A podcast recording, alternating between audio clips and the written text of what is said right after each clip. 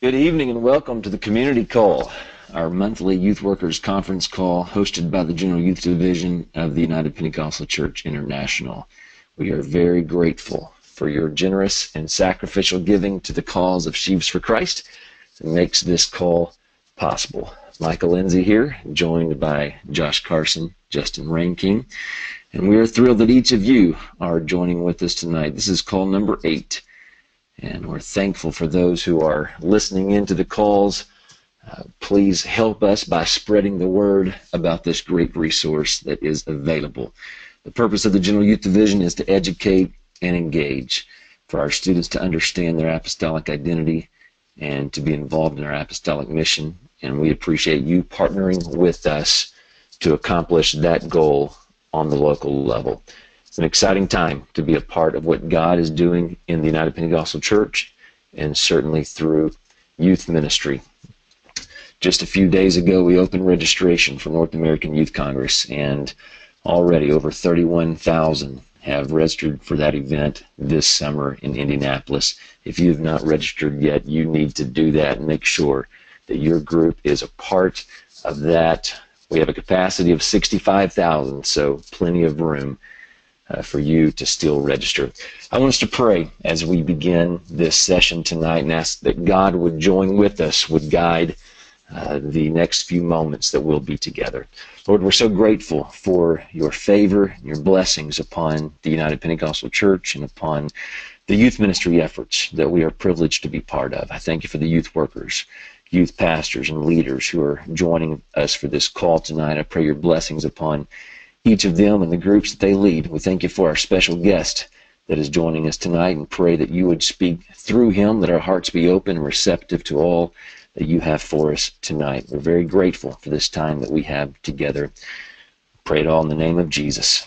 Amen. I want to remind you as you're listening in tonight, if you'd like to tweet or Instagram or Facebook concerning the call, please use the hashtag GYDTCC. That's GYDTCC. Also, if you'd like to ask any questions of our special guest, you can do so via Twitter using the hashtag AskGYD.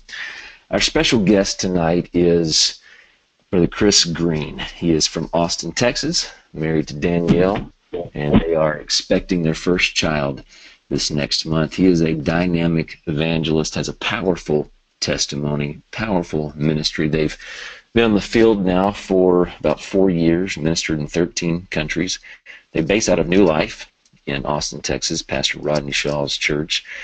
Uh, Brother Green has a Bachelor of Marketing degree from Texas Lutheran and a Master's of Divinity from Urshan Graduate School of Theology. He also happens to be a pretty good golfer. Tonight, he is with us on the community call, and he's speaking on the topic of creating a spiritual environment. And if you've ever had the privilege of being around him and his ministry, you would know that he's highly qualified to speak on this topic. He is a spiritual leader, and I'm thankful for that, thankful for his friendship. Brother Green, welcome, and thank you for joining us on the community call. Amen. Thank you, Brother Ensey, and uh, Brother Carson, Brother Rankin, and uh, Brother Woodward for your help and uh, for this opportunity and for the record, I thought I was a good golfer until I played with Brother Ensey and his dad, and uh, they both humbled me very well. But thank you for this time, and uh, it's a great honor to be here and uh, to have this opportunity. Uh, tonight, I'm to speak on creating a spiritual environment, and uh, this has been a burden of mine recently, and I'm really just going to share my burden for my allotted time. Why is creating a spiritual environment important? Um, it's pretty obvious that the spiritual environment is everything. It's what separates the apostolic church from other uh, denominations and religions. Um, activity depends on environment. Um, simply put, you snow ski when it's cold, you swim when it's hot. Uh, the activity depends on the environment. And in the same way, in church, the demonstration and response of the people depends on the environment. Uh, just a couple weeks ago, um, this was this was kind of evident in one of our revivals. It was because of the spiritual environment that a 55 year old Catholic man he came to a recent revival we were preaching and in this service.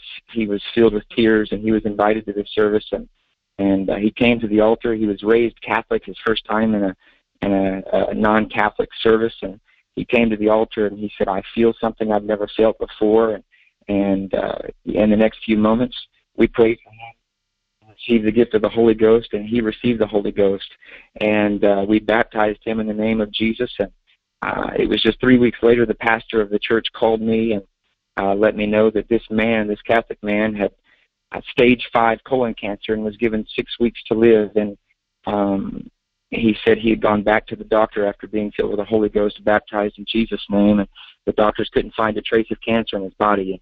Um, but it all goes back to that spiritual environment. I remember watching him as he sat there through the worship service and the preaching, and just crying tears. And his first response was saying, "I've never felt anything like this before in my life." Um, and personally, it's because of uh, the spiritual environment that I'm a part of the apostolic movement um, today. Uh, although being fifth generation Pentecostal, I was raised in a pastor's home of a spirit-filled charismatic church. And, uh, but when I was 16, long story short, when I was 16 years old, I went with a friend to uh, the United Pentecostal Texas camp meeting in Lufkin. And walking in, although I had spoken in tongues, baptized in Jesus' name, I felt something in that environment that I had never felt before in my life. And uh, before I could even get to an empty pew, I fell to my face and began praying and and asked God what this was, what this feeling was I had never felt before. And God spoke to me, and, and very clearly at 16 years old, I heard the voice of God, and He spoke to me and said, I used to show up like this at your church. He said, but recently your church has become conformed to the world. And he said, your, your church has pushed my presence outside the church. And he said, now I stand at the door and knock. And if you would hear my voice and open the door, I would come in again like this. And uh, our church, my father's church at that time, we had lost that spiritual environment. Um, and uh, I remember running out of that tabernacle in Lufkin and calling my dad. And his response, he hung up the phone and told my mother that they needed to get to uh, for the camp meeting. And he told my mother, he said, our son has just found what our church has lost. And uh, it goes back to that spiritual environment. The moment I walked in, I knew something is different about these people something is different about these Pentecostals.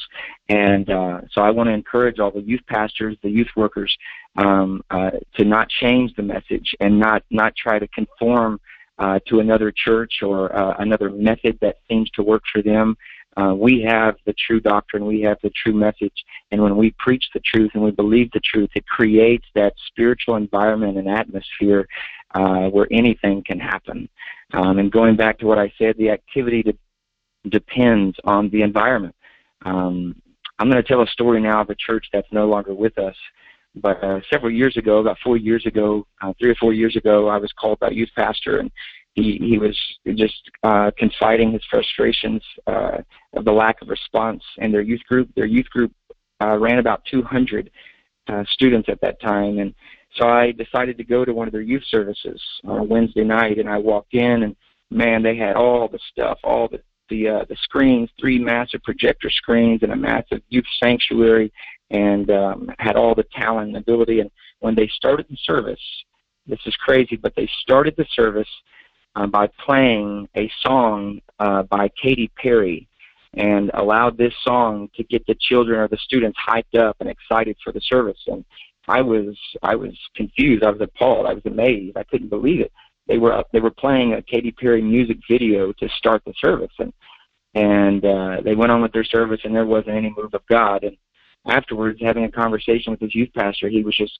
continuing his his uh, his frustrations of man, we haven't had any kids come to the altar. None of our kids are getting the Holy Ghost. He said we're not having moves of God like we had when I was in youth. And, and I told him, I said, how do you expect to have an upper room ex- experience without an upper room mentality?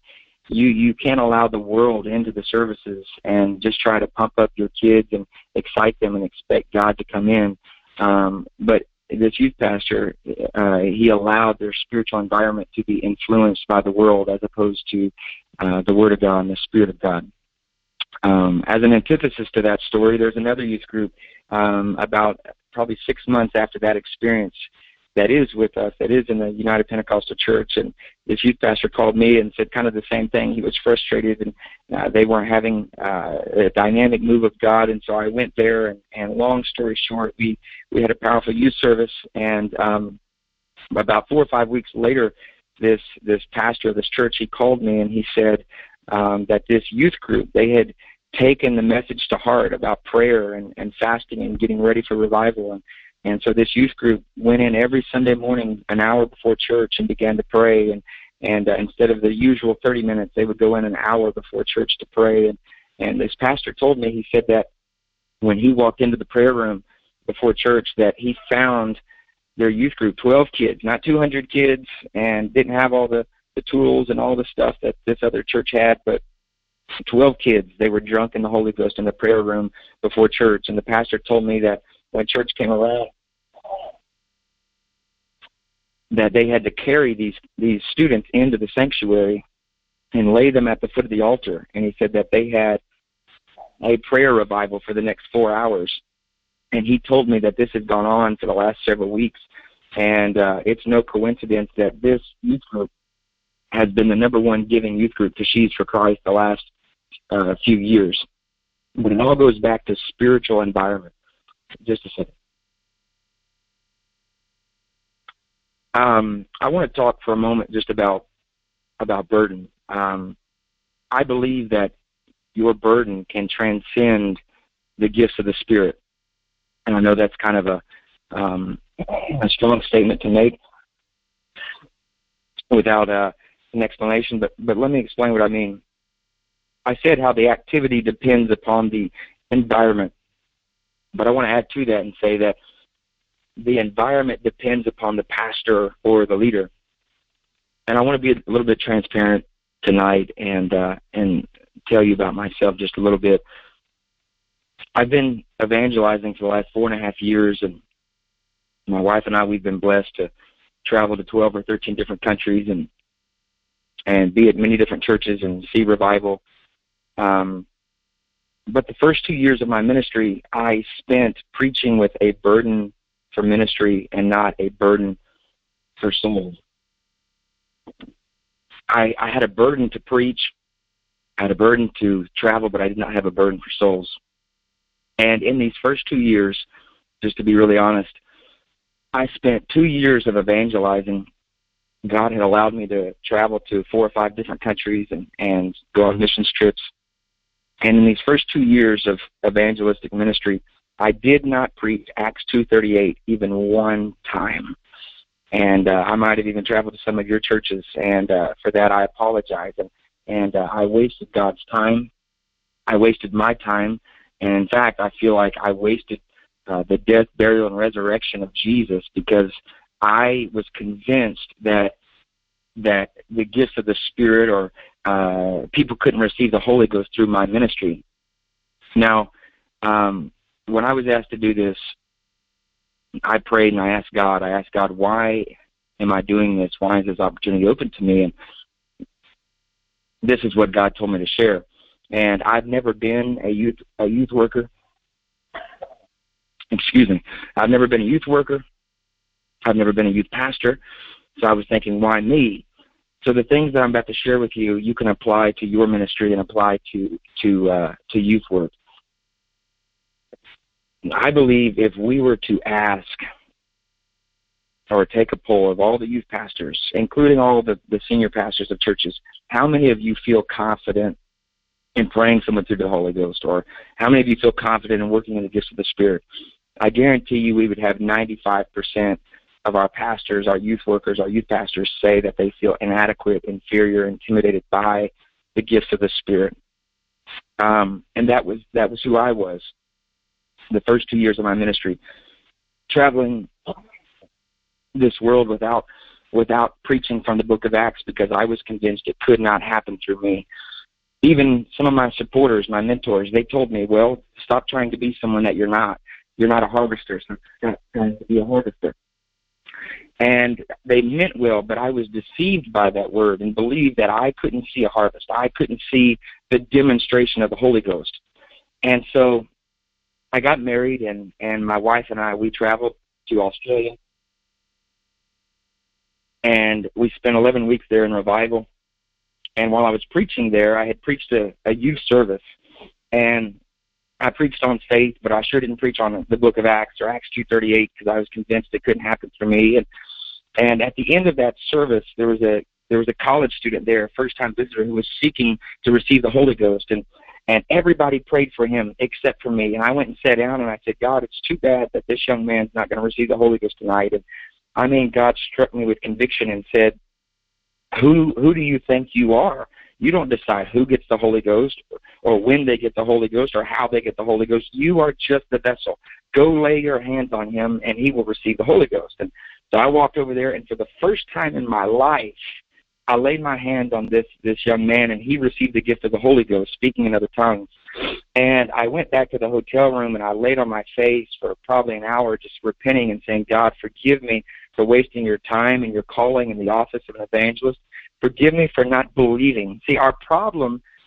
Jesus said that these signs shall follow them that believe. Here's our problem. Our problem is that we believe in God, but we don't believe God for instance, you can you can believe in Santa Claus, but you can't believe Santa Claus. If you believe Santa Claus, you got a problem because he he's not real. He doesn't exist. And we believe in God, but sometimes we don't believe God. And the problem is, is that the devils believe in God, but the Bible speaks four times of Abraham. It says, and Abraham believed God. It didn't say he believed in God. It says, and Abraham believed God, and it was accounted unto him righteousness, and he was called the friend of God. So I began to pray, and God said, The reason why you're not seeing people filled with the Holy Ghost is for two reasons. One, you don't believe me and my word, and two, you don't have a burden to see the demonstration of the Holy Ghost or a burden to see people filled with the Holy Ghost. So I began to pray. Long story short, I began to pray, and I said, God, I, I teach me how to have a burden for lost souls. And and one morning I, I was praying this prayer, teach me how to have a burden for lost souls. Now you can you can transfer this these principles to your youth ministry, uh, to the students. And I said, God, how, how do I have a burden for lost souls? So you could pray, God, give me a burden for for uh, my students. And God began to deal with me. And I know this is going to sound crazy, but man, I'm just going to share it. And uh, God told me, He said, I want you to imagine the person that you love the most. And of course, my wife came to mind, and God said, and now I want you to imagine losing her tragically. Imagine that she has died and you've lost her tragically. And I began to sweat. I began to get sick to my stomach, and I felt the pain of losing my wife. And I sat in that moment of pain for several minutes, and I said, Why, God? Why do you want me to feel this pain? And the Lord spoke to me and said, this is the pain that I feel every day for those who do not live for me and follow me. Now use this pain to preach and use this pain to pray and to, tra- to travail for lost souls. And in that moment, God birthed in me an unquenchable burden for lost souls. And the last two and a half years of our evangelistic ministry, we have seen over 3,000 people filled with the gift of the Holy Ghost speaking in other tongues as the Spirit gives the utterance. And I promise you, it's not because I'm gifted, it's because I'm burdened. I had a I've had three pastors call me this week. Three pastors who have called me and said, Brother Green, I, I need to talk to you. I, I need help. I don't know how to pray people through the Holy Ghost. And and I had a prophet of God, a legitimate prophet of God in our movement who, man, he can read your mail and do all sorts of stuff. And he called me and said, I need to confess. I, I, I, I want to be able to pray people through the Holy Ghost, but I don't know how. He said, I want your gifting. And I said, I told him, I said, I don't have a gifting. I said, I, I, I don't have that gift of a harvester. I, I just don't. I said, but what I do have is a burden for lost souls. And I said, if you will pray for a burden for lost souls, God, God will use you. He will use you to see people filled with the Holy Ghost if you read in the New Testament, it says, and I think it was 16 times I counted, where it speaks of Jesus having compassion on the people. And what followed was a demonstration of the Holy Ghost. But it was compassion, his love, his burden for people. Jesus didn't hang on a cross because he was gifted. He hung on a cross because he had a burden for souls. He had a burden for lost souls. And so what I'm telling all the youth workers here is that if you allow God to birth inside of you the burden that, that allowed God to hang on the cross, the Bible says he became a curse that, that we wouldn't be a curse, that we could be blessed. If you will pray that God will give you a burden, I promise you your preaching will change, your teaching will change, uh, your effectiveness will change. It, it wakes me up in the middle of the night because I, I weep with that burden for lost souls. And if it could change my ministry, it can change your ministry. And so the best way to create a spiritual environment is to go in there like this is their last opportunity. And if you have that undying, unquenchable burden for them, you will give it everything that you have. The activity is dependent upon the environment, and the environment is dependent upon you.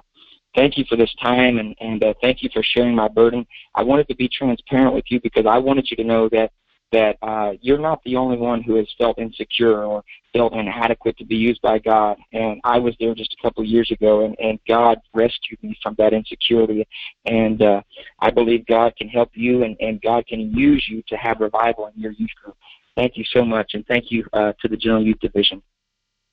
Wow, thank you, Brother Green. Sincerely appreciate you taking the time to be with us and pouring into those that are here listening live and then those that are going to be coming back and listening to this uh, conversation. I, I want to take just a minute and ask you first of all, I want to thank you for one of the things that you said early in the conversation that really I think was the foundation and drove a lot of this that activity depends on environment and creating a spiritual environment, how important that is.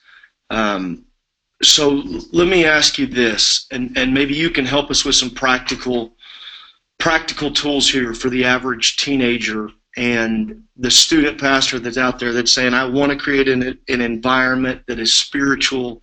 I want to create spiritual teenagers. What are some techniques that maybe you would recommend for engaging young people into prayer? I, you know, some things that have been done, prayer chains, focus prayer meetings. Is there anything that in your travels you've seen they're they're being effective in their youth ministry by doing this particular type of, of prayer? Right, right, right. And I, I'm glad you said the word practical because because a lot of this is so much more practical than than we give it credit for. You know, sometimes we think it's more magical. You know, there's some sort of magical formula that that the demonstration of God is going to happen. But there's no secret formulas. The Bible says these signs will follow them that believe, as I said before. But but as for inspiring or encouraging um, youth to pray, um, you get what you preach, and um, you get what you teach. You get what you do, and um, you know when I when I had that experience in Australia, and I saw that one college student filled with the Holy Ghost, and I went back to the hotel and I prayed, and God dealt with me in conviction, and and I knew it it wasn't happening because I wasn't preaching it. And so the next service, we went to another service, another revival in another church. The very next service, I walked up to the pulpit with Acts 2:38 for the first time in my evangelistic ministry, preached Acts 2:38, and nine people received the gift of the Holy Ghost. So, as I said before, it starts with the leader, it starts with the pastor. If you will preach on praying, if you will teach on praying, this generation is the why generation uh, my father's generation, you know, they were the submitted generation that that uh, if they if it was said, if it was spoken, you had to submit, and uh, no questions asked. But we're the why generation. Why? And so if you, we can give them the tools, the understanding, and the knowledge of the power of prayer, um, I, I believe that those who those who want to see the effects of prayer will uh, take it to heart. But if we will teach it and give them the understanding, give them the knowledge, give them the way, uh, and then demonstrate it, we've got to be the demonstrators.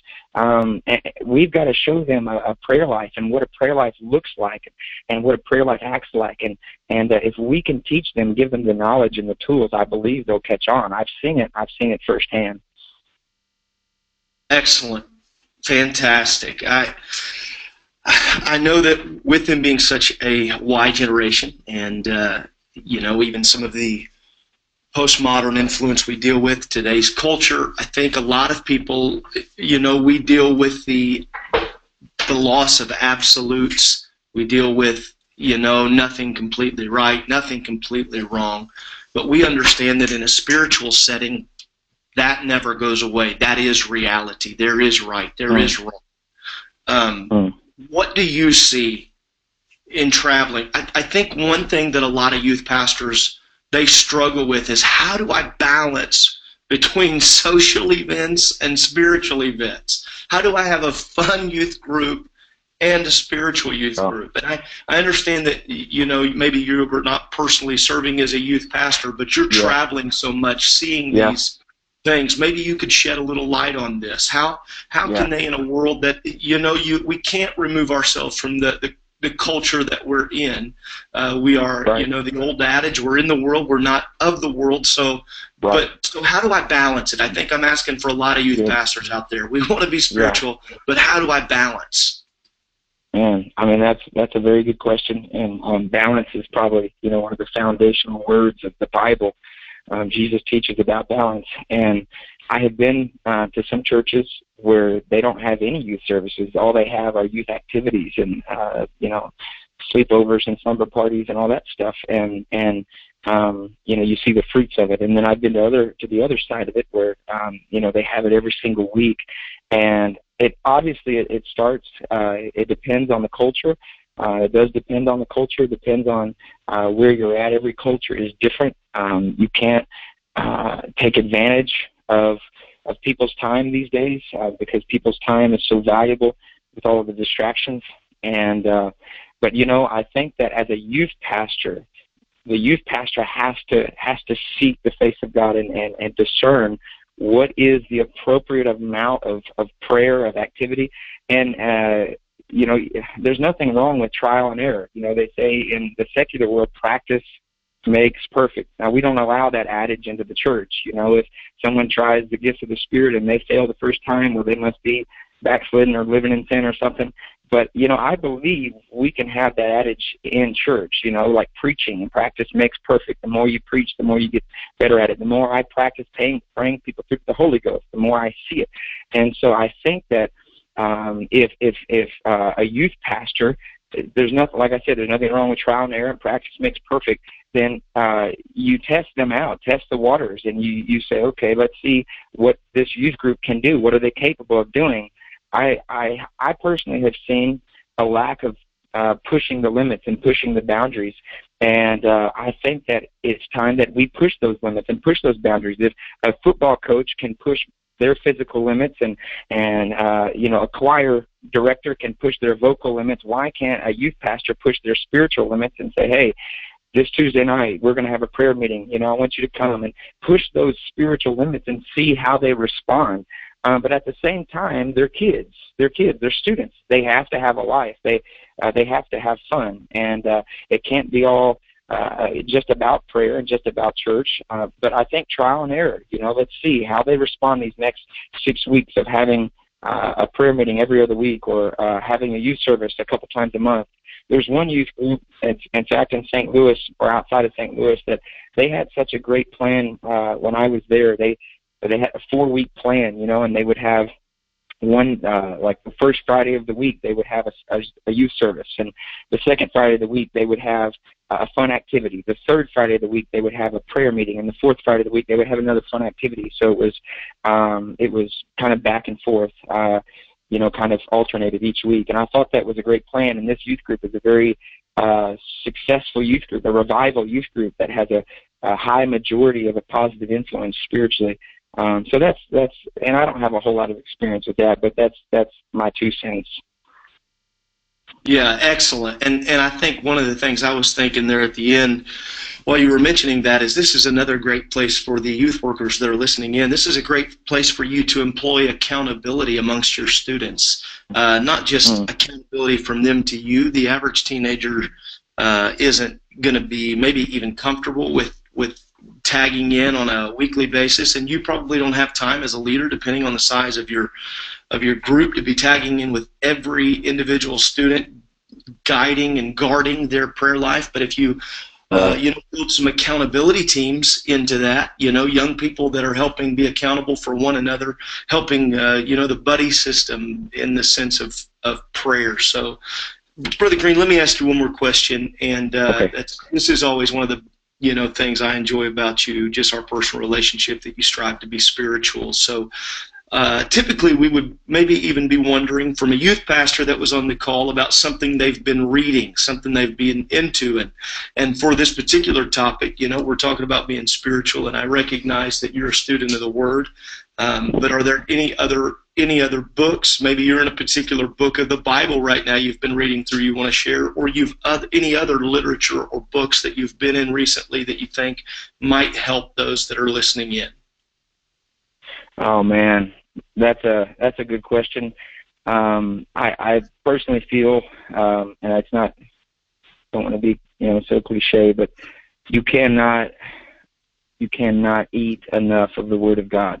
That's um, the book I read the most, and uh, I try to start my day and end my day with the Word of God. You cannot feed yourself, feed your spirit enough of the Word of God. I believe that um, the Word of God is what strengthens your spirit as much as any other spiritual discipline. Um, and I think that's why our flesh sometimes overrules our spiritual desires, is because we don't give ourselves enough of the Word of God. Um, I bought that uh, because of the times they mentioned the devotional book, uh, the Book of Mysteries by uh, Jonathan Cahn, and that book is it's a devotional book you know to do every morning or every day, and that book has really helped me out a lot.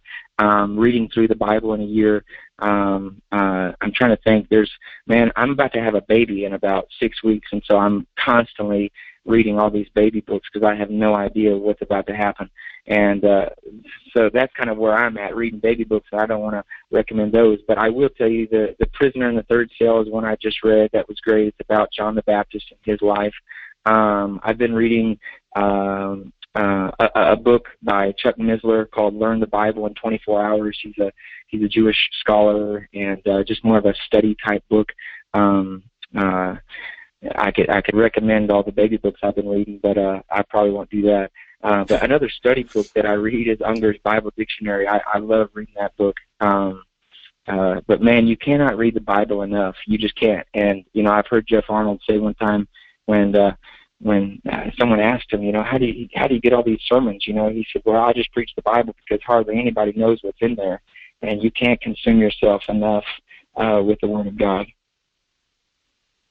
Thank you so much, Brother Green, for your for your help and uh, incredible information tonight. Thank you so much for those resources and that variety.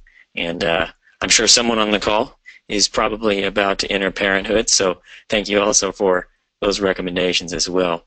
What a wonderful call we've had tonight. Uh, just want to let everybody know that the next call will be Tuesday, April 4th, and Jonathan Quinones will be with us, and he will be speaking on pressing for conversation with students on how to break through relational barriers. We have some exciting news for you while we have been on this call. Our North American Youth Congress Level 200 registrations are now sold out. We are selling th- level 300 through 600. We are at 31,180 registrations for North American Youth Congress. What exciting times. We're going to conclude this call in prayer. Let's pray. God, we're so thankful that you allow us to be involved in your kingdom. And tonight we recognize that a move of your spirit cannot happen unless we are intentional to allow you to move in our lives and youth ministries that you allow us to be a part of. We pray, Lord, that you would put a burden in our hearts for the lost and those who need to be renewed and brought back to life spiritually. Please empower the youth workers listening to this information today or later on podcast and release them to speak your gospel in truth and love. Pray that you would give us boldness to challenge youth to prayer, fasting, and soul winning. And let it all be for your glory. In Jesus' name, amen. Until next month's call, may God richly bless you all. You have been listening to the Community Call. For other great youth resources, be sure to check out thecommunity.com. Thank you for joining us and have a great night.